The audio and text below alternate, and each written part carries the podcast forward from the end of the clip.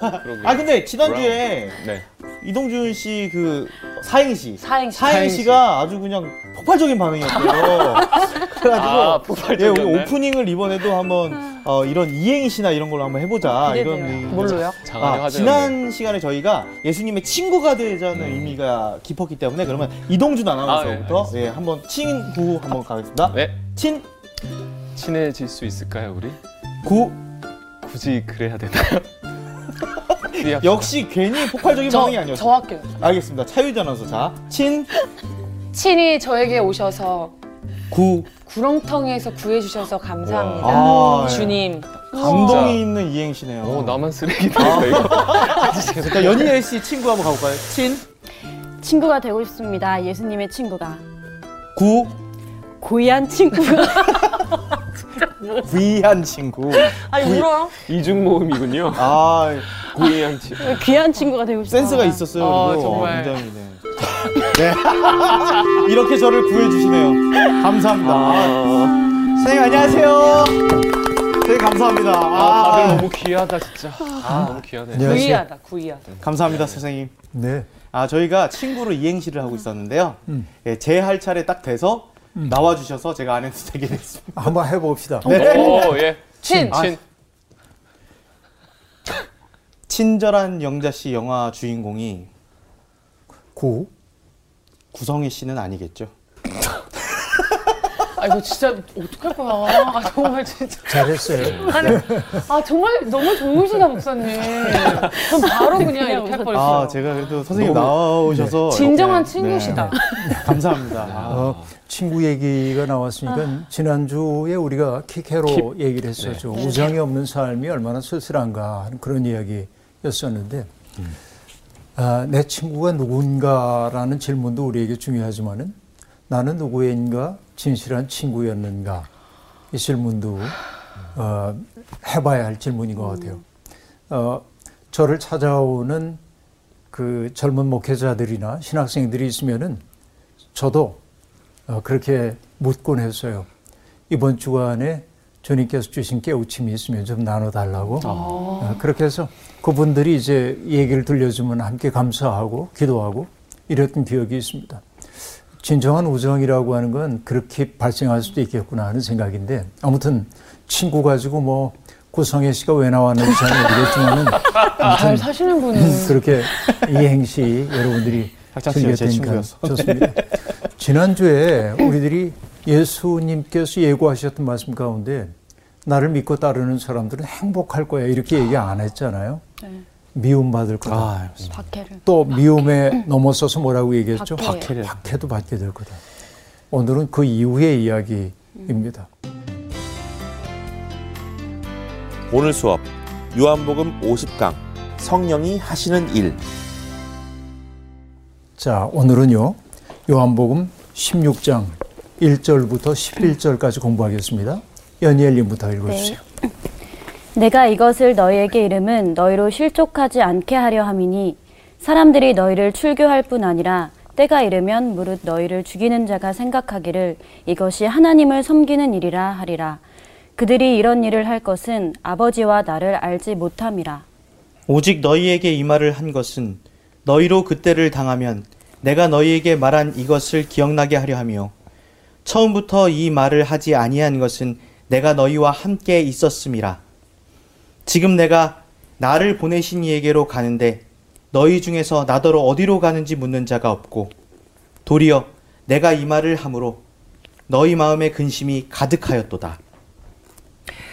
그러나 내가 너희에게 실상을 말하노니 내가 떠나가는 것이 너희에게 유익이라. 내가 떠나가지 아니하면 보혜사가 너희에게로 오시지 아니할 것이요. 가면 내가 그를 너희에게로 보내리니 그가 와서 죄에 대하여 의에 대하여 심판에 대하여 세상을 책망하시리라. 죄에 대하여라 함은 그들이 나를 믿지 아니하며 의에 대하여라 함은 내가 아버지께로 가니 너희가 다시 나를 보지 못하며 심판에 대하여라 함은 이 세상 임금이 심판을 받았습니다. 네. 예수님께서 이제 나를 믿는 사람들은 미움을 받을 거다. 또 박해도 받을 거다. 하고 얘기해요. 제자들이 근심에 휩싸였습니다. 그러자 주님께서 말씀하십니다. 보혜사 성령이 오시면은 이 모든 것들을 깨닫게 해줄 거다. 깨달음에는 뭐가 포함됩니까? 견딜 수 있는 능력도 포함되죠. 그 얘기를 하신 이후에 오늘 본문이 시작이 되고 있습니다. 어떤 말로 시작되죠? 내가 이것을 너희에게 이르면 이것은 앞에서 얘기해왔던 그 얘기일 거예요. 나를 따르는 자들이 겪어야 할 운명에 대한 이야기일 겁니다. 그렇죠? 내가 너희에게 이것을 이루는 까닭은 너희가 실족하지 않게 하기 위해서 그런다 하는 얘기. 여러분, 어, 내가 전혀 예기치 않았던 일이 다가올 때 우리는 당황하잖아요. 그런데 이런 일이 일어날 거야 라고 생각을 하고 있을 때는 예비를 좀 하고 있으면 덜 당황하게 되죠. 이제 그런 경우로 얘기할 수 있습니다. 그런데 실족하다라고 하는 이 단어는요, 스칸달리조라고 하는 말은 길에 걸림돌을 놓다 혹은 죄로 유혹하다 그런 뜻입니다. 그러니까 세상은 세상은 하나님을 따르는 사람들, 그러니까 예수 그리스도가 보여주신 그 아름다운 삶을 따라 살려고 하는 사람들 앞에 걸림돌을 놔요.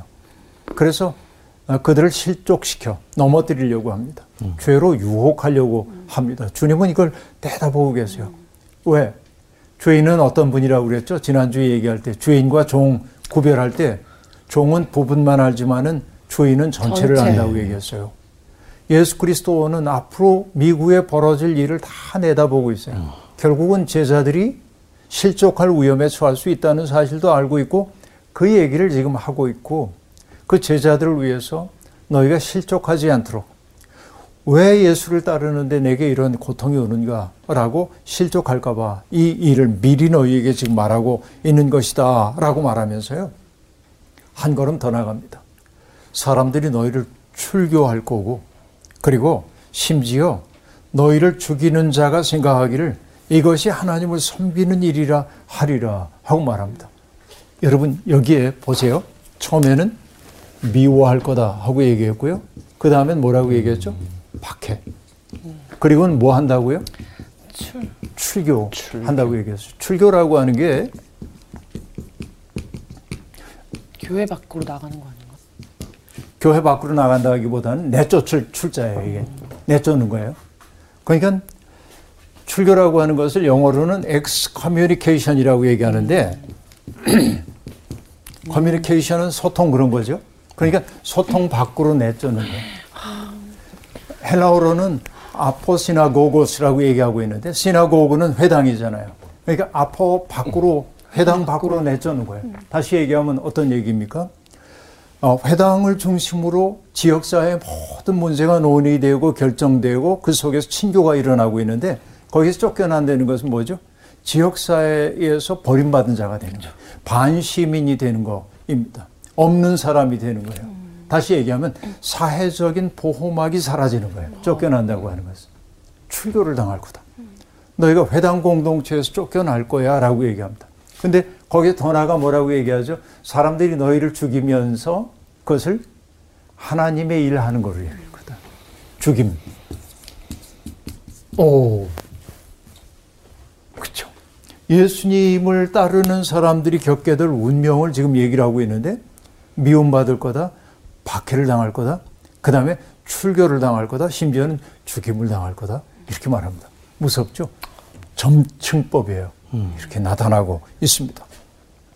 그러니까 주님이 이 말씀을 하시는 까닭이 어디에 있는가 하면 제자단을 사로잡고 있는 두려움을 감지하신 겁니다. 너희 가운데 하나가 나를 버릴 거야. 주님은 얘기하셨고요.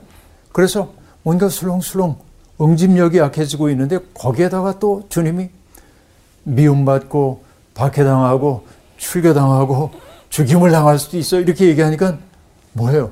더 두려워지는 거예요. 덜덜 이렇게 그렇죠? 정말 그, 그 흔들려요 그 믿음이 예수님을 하나님의 아들로 믿는 그 믿음에서부터 어 이게 뭐지? 당혹스러워지는 거예요. 그러니까 내가 예수님과 동행을 해야 되나? 말아야 되나? 그렇죠. 평안한 삶을 원한다면 여기서 멀어져야 하는 것 아니야? 이 얘기를 지금 그 느낌을 알고 있는 거예요. 주님이. 그 말씀을 지금 하고 있습니다. 그리고 심지어 너희를 죽이면서 그들이 생각하는 건 뭐예요? 자기들이 하나님의 일을 하고 있다고 느낄 거라는 거예요.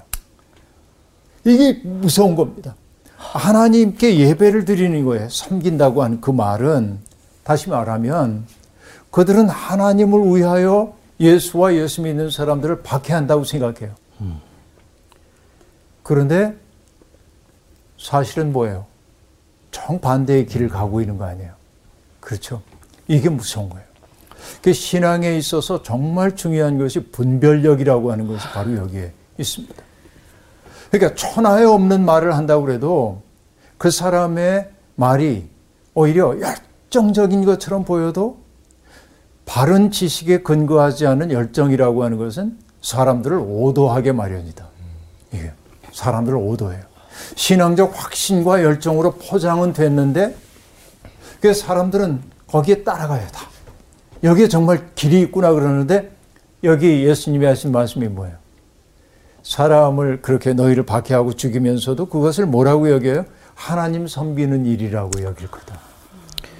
이게 무서운 거야. 종교적 분별이 필요한 것은 바로 여기에 있다. 응? 분별력이 없는 종교심이라고 하는 것이 폭력이 될 수도 있다는 사실을 예수님은 이렇게 두렵게 우리에게 얘기하고 있어요. 그래서 우리들이 모든 열심이 좋은 것이 아니고 그 열심에 지식이 더해져야 하고 그 지식에 덕이 더해져야 하고 그래서 그들이 하고 있는 말과 행실이 사람들을 더 하나 되게 하는지 갈라놓게 하고 있는지 사람들을 친절하고 따뜻한 사람이 되게 만드는지 아니면은 거칠고 그리고 냉소적인 사람이 되게 만드는지 사람들을 갈라놓는 사람인지 아니면 더 붙들어 매는 사람인지 이런 것들을 우리가 예민하게 바라봐야 한다 하는 얘기입니다. 그러니까 어, 아주 확신에 찬 종교적인 언어가 오히려 하나님의 영광을 가리울 수 있음을 우리가 잘 알아야 한다. 이게 주님이 우리에게 일깨워 주는 거예요. 그들이 이런 일을 하는 것은 자 미워하고 박해하고 출교하고 죽음에 이르기까지 하는 까닭은 뭐예요? 아버지와 나를 알지 못함이라 그 말합니다. 무지함이에요. 무지함이 죄입니다. 지식을 말하는 게 아니고 그들이 왜 무지하냐면 그들이 왜 무지하냐면 가장 잘 알고 있다고 생각하기 때문에 무지해요.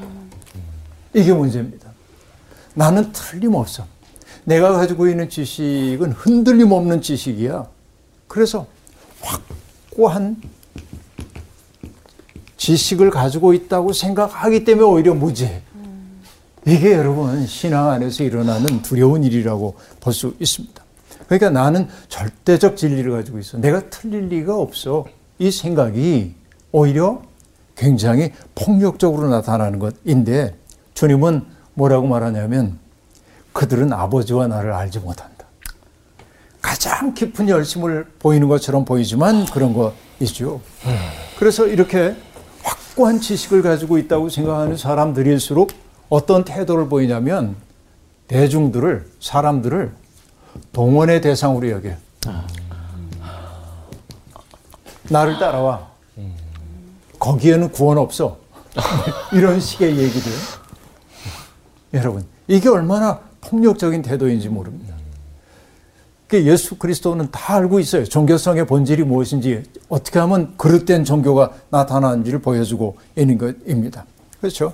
정보를 독점했다고 하는 사람들이 늘 군중들에게 특정한 사람들에 대한 그릇된 정보를 심어주어서 그들에게 폭력이 집중되도록 만들기도 합니다. 이게 이제 그 어리석은 행태라고 봐야 하겠죠.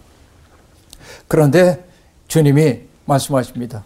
오직 너희에게 이 말을 한 것은 너희로 그 때를 당하면 내가 너희에게 말한 이것을 기억나게 하려 하며 처음부터 이 말을 하지 아니한 것은 내가 너희와 함께 있었음이라.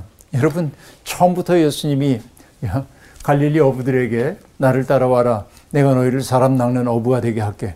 그리고 그 다음에 나를 따라오면 미움받을 거야. 박해받을 거예요. 출교당하고 죽임당할 거야. 그러면 쉽게 따랐을까요? 아, 안 그래줄 거예요. 그러니까 그들을 불러가지고 하나님 나라의 꿈을 심어주고 어떻게 고통당하는 사람들을 돕고 그렇죠. 이렇게 정말 그 하나님의 신적 구원의 섭리 속에 깊이 들어왔을 때 그들이 성숙한 신앙의 자리에 선 것은 아니지만 그래도 이 말을 이제는 해도 될 때가 됐어. 아직 깨닫지 못하겠지만. 그래서 말씀을 해 주시는 거라는 거예요, 지금. 근데 처음부터 그 말을 안 했던 까닭이 뭐예요? 내가 너희와 함께 있었습니다. 차근차근 함께 있으면서 일깨워줘. 근데 지금 이 말을 하는 까닭은 주님이 떠나실 때가 됐기 때문에 그런 거예요. 이게 참 중요한 겁니다. 고난을 뜻밖의 일이나 예기치 못한 일로 받아들이지 않고 이 모든 것이 하나님의 섭리 안에서 벌어지는 사건임을 알아차리었으면 좋겠는 거예요. 예수님이 그렇게 얘기하고 있습니다. 여러분, 저는 이 얘기를 볼 때마다 떠오르는 이야기가 하나 있습니다. 권투 선수 가운데 무하마드 알리라고 하는 네. 선수가 있었어요. 알죠, 여러분. 네. 위대한 복싱 선수입니다. 나비처럼 날아서. 이 무하마드 알리가 어, 챔피언을 박탈당했다가 나중에 이제 도전을 해요, 챔피언에게. 그분이 누구냐면 조지 포먼이라고 하는 분. 아주 그 펀치력이 센 분입니다. 해머 펀치예요. 그러니까 무하마드 알리는 무서웠던 것 같아요. 나도 케어를 당할 수도 있다 하는 생각이죠. 근데 나중에 무하마드 알리가 한 얘기가 있습니다. 경기하기 전날 경기장에 갔대요. 전날 밤에. 그리고 그 링 위에 올라가가지고 거기에서 섀도우 복싱을 하면서 저지 포먼이 어떻게 펀치를 날 때 나는 어떻게 피하고 이걸 이제 해봤어. 그러다가 딱 포먼의 펀치를 맞고 자기가 쓰러진 거예요. 링바닥 위에. 그 링바닥 위에 누워가지고 referee가 one, two, three, four 하고 이제 카운트하는 그것을 머릿속에 그려봤어. 음. 이것이 내일 내가 겪을 일일 수 있다라고 생각하고 그리고 돌아와서 다음날 시합에 임한 거예요. 어. 나는 이미 패배할 수도 있다. 이것을 받아들이고 나니까 편해졌어요. 음. 그리고 승리했잖아요. 그 네. 경기에서. 여러분, 그래요. 우리가 늘 승리해야 한다고 생각할 때 무거움이 우리를 짓누를 때도 있는데 때때로 나는 패배할 수도 있다. 나는 넘어질 수도 있다. 그런 거죠. 주님도 얘기합니다. 너희가 틀림없이 이런 어려움을 겪을 거야. 시험의 때가 다가오게 될 때 그 시험을 너희들이 아주 강한 믿음 가지고 이겨내지 못할 거야. 너희는 넘어질 거야. 좌절할 거야. 그런데 나중에 좌절한 자리에서 생각나겠지 내가 한 말을. 너희는 미움받을 거야, 박해받을 거야, 출교당할 거야. 심지어 죽임당할 수도 있어. 이 말씀을 떠올리는 순간, 아, 내가 궁극적으로 패배한 게 아니구나. 이것을 이제 알기 시작하고 하나님의 섭리가 이루어질 것을 알게 될 때 다시 한번 용기를 낼 수 있게 된다는 거죠. 주님은 지금 그 말씀하고 계세요. 음. 이게 얼마나 놀라운 얘기인지 모릅니다. 그렇죠? 이렇게 얘기해요. 주님이 말씀하십니다. 지금 내가 나를 보내신 이에게로 가는데 너희 중에서 나더러 어디로 가는지 묻는 자가 없고 도리어 내가 이 말을 함으로 너희 마음에 근심이 가득하였도다. 자, 나를 보내신 이에게로 간다. 이건 뭐 더 이상 얘기 안 해도 되죠? 영광의 때예요. 아버지께로 돌아가야 할 때, 곧 죽음의 때이기도 합니다. 그런데 제자들은 앞에는 물어봤거든요. 주님 어디로 가세요? 이렇게 묻잖아요. 그런데 예수님이 얘기합니다. 나더러 어디로 가는지 묻는 자가 없다. 왜? 왜 묻지 않을까요? 이제는 뭔가 알았어요. 뭔가. 좀 알았어. 주님이 가시는 길이 뭔지를 짐작을 한 거예요. 그러니까 그 현실을 받아들일 수가 없기 때문에 더 이상 묻지 않는 거예요. 이제 질문을 하지 않을 까닭이 답을 알기 때문이 아니라 오히려 그 질문을 던졌을 때 돌아올 대답이 두려워진 거예요. 제자들의 마음을 예수님은요, 너무나 잘 알고 지금 계십니다. 누구에게 설명 듣지 않아도 주님은 그 제자들의 마음 속에서 벌어지고 있는 일을 다 알고 계셔요. 이게 참 놀라운 일입니다.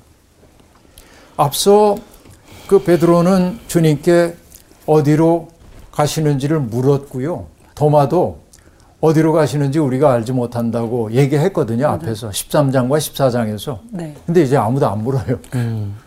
왜? 현실 외면하고 싶어요. 고난이라고 하는 그 현실을 외면하고 싶은 거예요. 마치 어디로 가십니까? 라는 질문이 불경한 질문처럼 느껴져요. 그렇죠?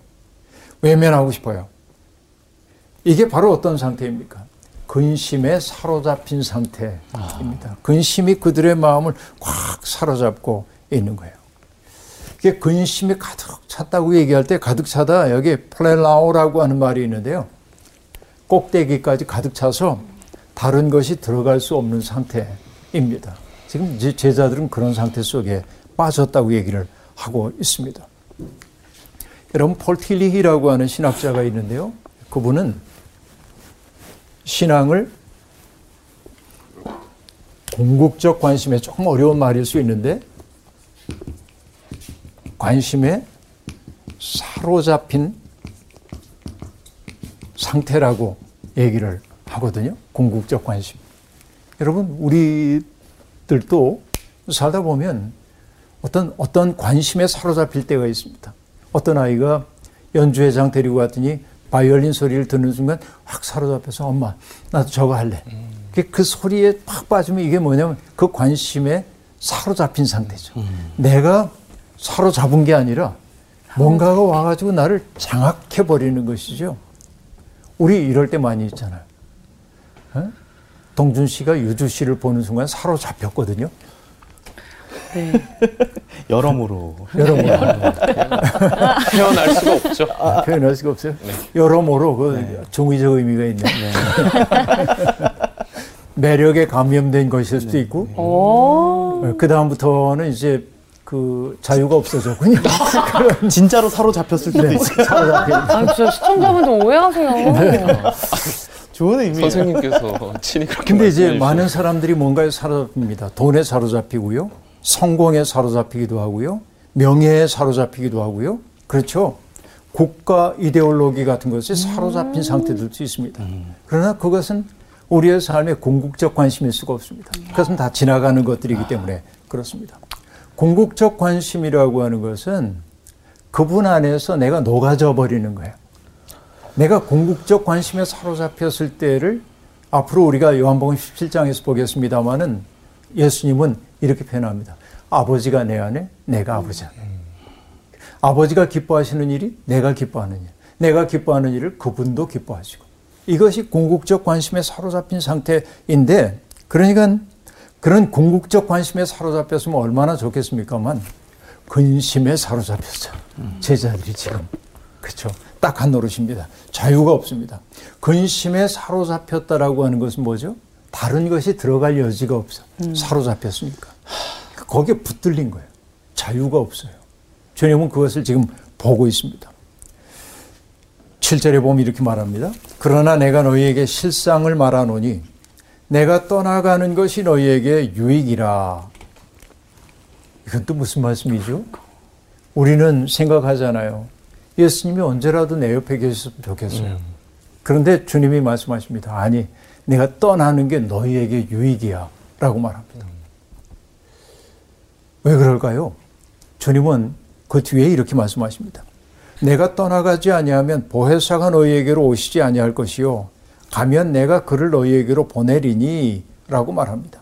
자, 여러분, 스승이 떠나가면, 자, 내가 의지하고 있었던, 내가 어떤 결정을 할 때 내가 결정 안 해도 돼요. 스승이 결정한 것을 나는 따르면 됩니다. 그렇죠? 항상 결정은 누가 하냐면 그분이 하고 나는 따르는 존재예요. 이게. 그런데 예수님이 떠나가셨어요. 이때부터는 뭐예요? 남겨진 사람들은 스스로 판단하고 행동하고 책임져야 하는 거예요. 그렇죠? 그러니까 내가 떠나는 게 너희에게 유익이라라고 하는 말 속에 담겨 있는 의미는 나는 너희의 곁을 떠나가지만 비로소 너희가 나의 몸으로서의 삶을 시작하게 될 거다. 그 얘기입니다. 그리고 너희는 고아처럼 버려둔 것이 아니라 하고 음. 말합니다. 왜? 내가 떠나갈 때 비로소 너희들은 내 뜻이 무엇인지를 묻게 될 것이고 그 뜻을 알게 하는 이가 있으니 그분이 누구예요? 보혜사 성령이시다. 이렇게 얘기를 하고 있습니다. 이것이 놀라운 점입니다. 여러분, 제가 젊은 날에 군목으로 전방에서 근무를 했거든요. 그러니까 저는 이제 연대라고 하는 부대 규모의 그 군목이었는데요. 보면은 대대 교회들이 있는데 대대 군정병들이 이렇게 있습니다. 그런데 연대에는 군목이 있지만은 대대에는 목사가 없잖아요. 네. 그러니까 군정병들이 병사들의 신앙생활을 인도를 해줘요. 음. 근데 정말 재미있는 것은 연대에 있는 사람들은 그냥 군목만 바라봐요. 이렇게. 어. 비주체적입니다.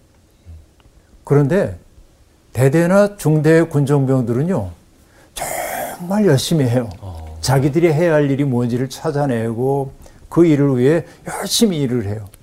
그걸 보면서 느낀 게 있어요. 아, 내가 떠나가야 너희에게 유익이다 하는 그 말씀이 뭔지를 내가 알겠더라니까요. 그때. 정말로 그래요. 내가 누군가를 의지하는 순간. 독립. 독립적으로 사고하지 못하고 의존적 사고를 하게 마련인 거죠. 그러니까 예수님은 제자들 곁을 떠나심으로 오히려 더 깊이 연결됨을 주님은 보여주고 있어요. 신앙의 역설이 바로 여기에 있는 겁니다.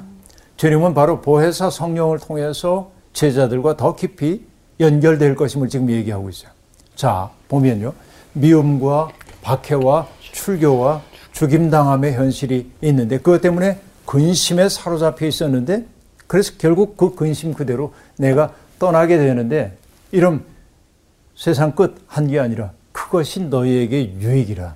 비로소 너희들이 스스로 신앙의 주체가 되어서 나의 뜻이 무엇인지를 묻게 되고 그리고 그 뜻을 살아내기 위해 고난도 감수하는 사람이 될 거라는 거죠. 근데 그들이 홀로 그럴 수 있는 게 아니라 어떻게 해요? 보혜사 성령께서 그들을 사로잡아 주시기 때문에 가능하다는 거예요. 주님 그 말씀하고 있습니다. 근데 보혜사 성령이 하시는 일이 무엇이죠? 이렇게 말합니다. 그가 와서 죄 에 대하여, 의에 대하여, 심판에 대하여 세상을 책망하시리라 하고 말합니다. 세상을 책망한다고 하는 것은 엘렌코라고 하는 말은 꾸짖다, 훈계하다 그런 뜻이기도 하지만 빛을 비추어 실상을 드러내다 그런 뜻이기도 합니다. 빛을 비추어줘요. 그러니까 아, 그 성령께서 오셔서 하는 일이 뭐냐? 세상의 어둠을 어둠으로 폭로하는 일을 한다는 거예요. 그리고 하나님을 믿는 사람들에게 죄가 무엇인지, 의가 무엇인지, 심판이 무엇인지를 알게 만든다는 것입니다. 자, 죄와 의와 심판에 대해서 세상이 잘못 생각하고 있었음을 전제하고 있어요. 그렇죠.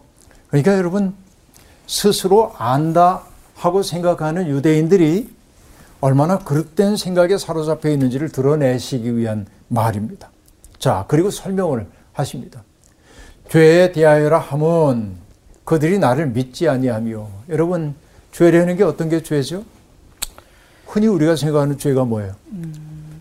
하지 말아야 될 거 한 거죠. 도둑질 네. 하지 말고 뭐. 그 죄는 두 가지예요. 하나는 저지르는 죄가 있고요. 그렇죠? 저지르는 죄. 음. 도둑질 했어요. 간음했어요. 살인했어요. 저지르는 죄예요.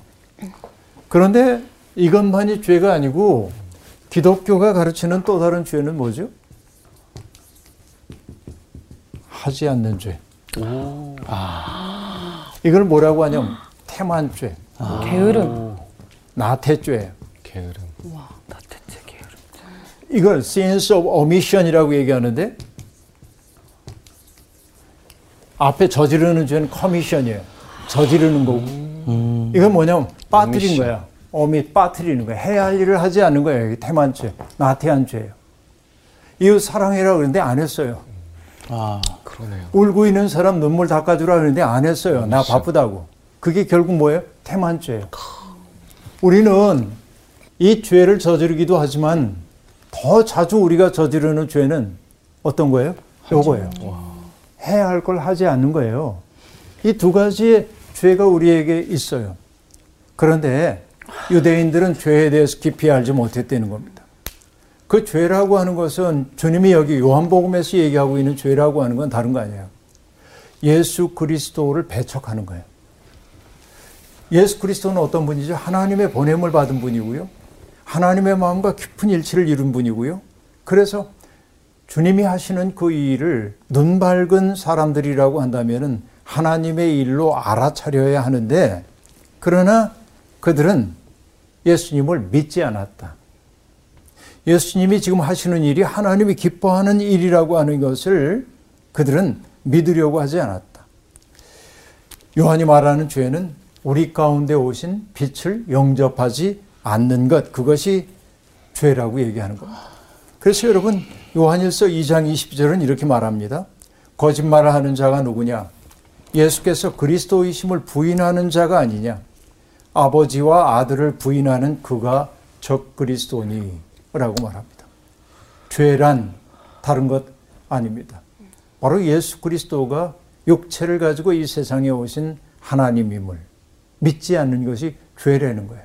그러니까 우리는 예수 그리스도를 통해서 세상을 봐야 돼. 근데 그것을 받아들이지 않아. 예수님을 받아들일 생각이 없는 게 죄라고 얘기하고 있어요.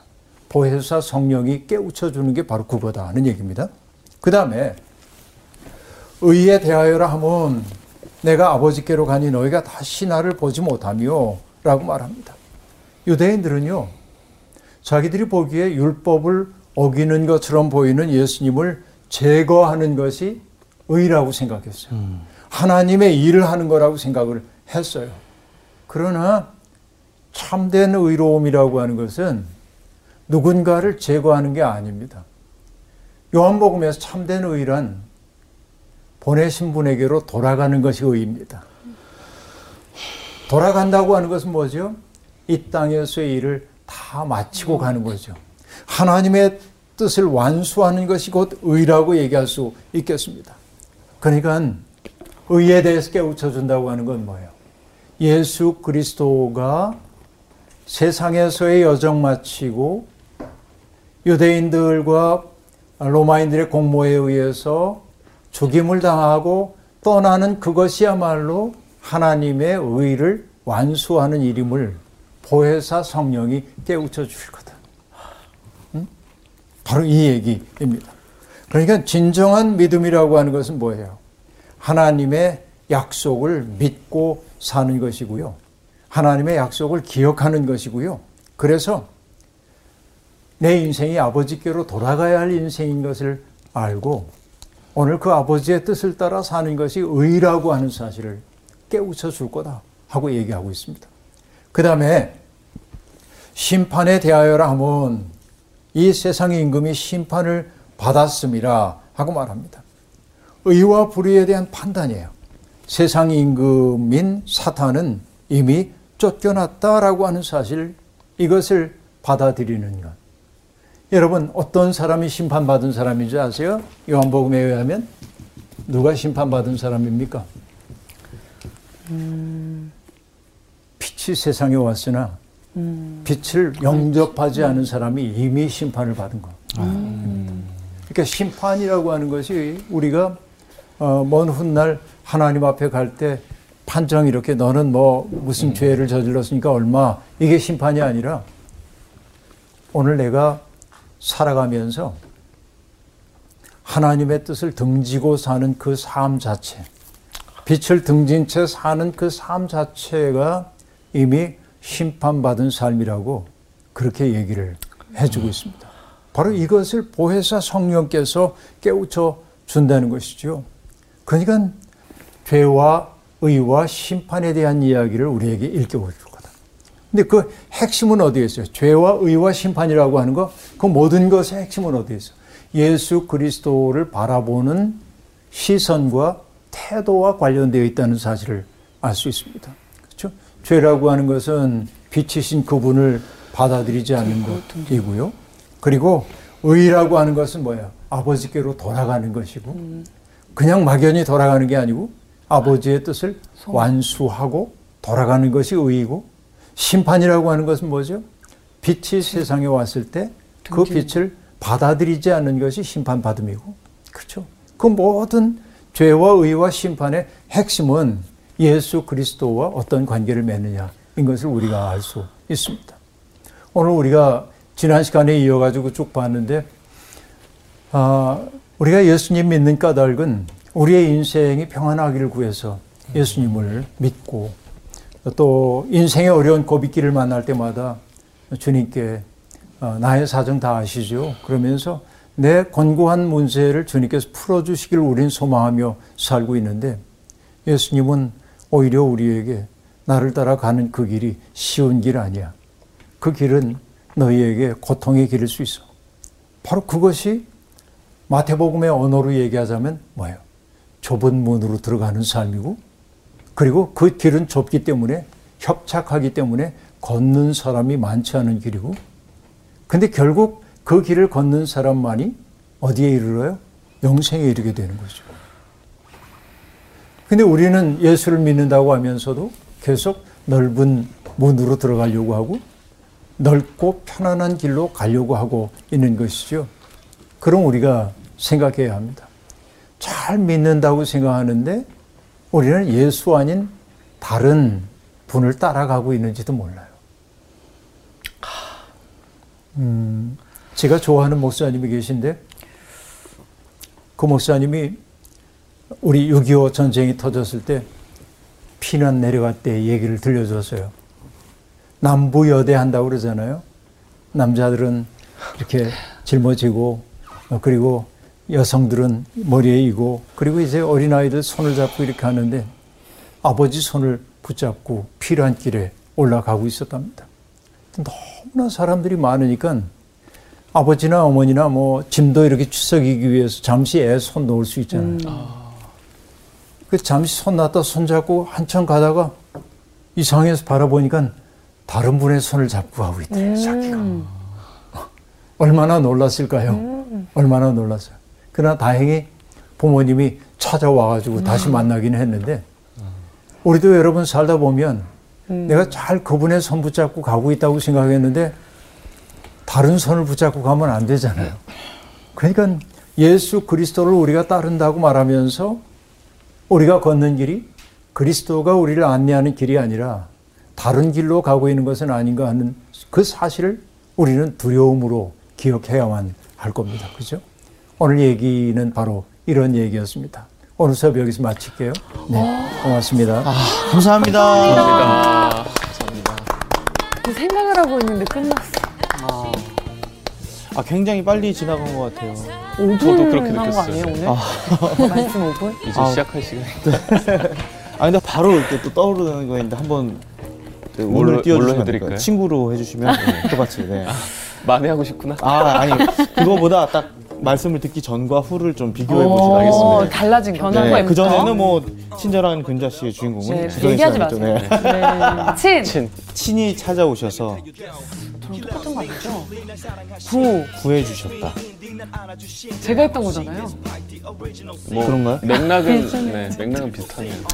네. 네. 네, 스페셜하진 않네요. 네. 아 원래는 결론은 그렇게 내리려고 했어요. 친히 찾아오셔서 구해주신 분을 영접하자라는 말로 마무리하고 싶었거든요. 왜냐하면 영접하자. 하지 않는 죄를 어, 어 많이 생각하게 어, 오셨어요. 생각이 많아졌어요. 진짜 네. 저걸 보면. 태만죄, 음. 나태죄. 네, 네. 그러면은 오늘 마지막 말을 어떻게 할까요? 그래 같이 좀 생각해줘요. 왜냐면 아, 저지르지 않았다고 죄가 아닌 게 아닙니다. 하지 않은 죄를 생각하셔야 됩니다. 이런 말로 저희가 음. 마무리 짓고 싶었는데 음. 어, 오늘 진짜 생각이 되게 많아지네요. 네네. 왜냐하면 여러 가지 말씀을 많이 해주셨어요. 미움과 박해와 출교, 죽임에 대한 그런 공포와 네. 그런 것들이 처음에 왔다가 고난의 길이요. 예. 근데 저는 마지막에 그 좁은 길. 네네. 예수님의 손을 잡고 간 것 같았는데 음. 보니까 다른 것을 잡고 가는 우리 세상의 사람들의 모습인 것 같아요. 음, 그렇죠. 그러면 어, 친히 찾아오셔서 구해주신 분의 손을 잡읍시다라고 놓지 맙시다. 네, 놓지 맙시다. 네, 그렇습니다. 그럼 오늘은 제가 이렇게 선창을 한 게 아니라 우리 차유주 아나운서께서 네. 선창을 했습니다. 친히 찾아오셔서 구해주신 분의 손을 놓지 맙시다를 저희가 음. 네 친히 찾아오신 그분의 손을 절대 놓지, 놓지 맙시다. 이번 주 퀴즈입니다. 홍해 사건 뒤에 미리암은 무엇라고 노래했나요? 1번 여호와를 경배하라. 2번 여호와를 찬송하라. 3번 여호와를 기억하라. 정답을 아시는 분은 CBS 성사학당 홈페이지에 정답을 올려주시거나 우편으로 보내주시면 됩니다. 선정되신 분들에게는 대한성서공회에서 발간한 성경, 성경 통독을 위한 최고의 자습서 성경 2.0, 세상을 바꾸는 복음 매거진 Christianity Today 1년 정기 구독권, 성서학당 선생님들의 저서 중 하나를 드립니다.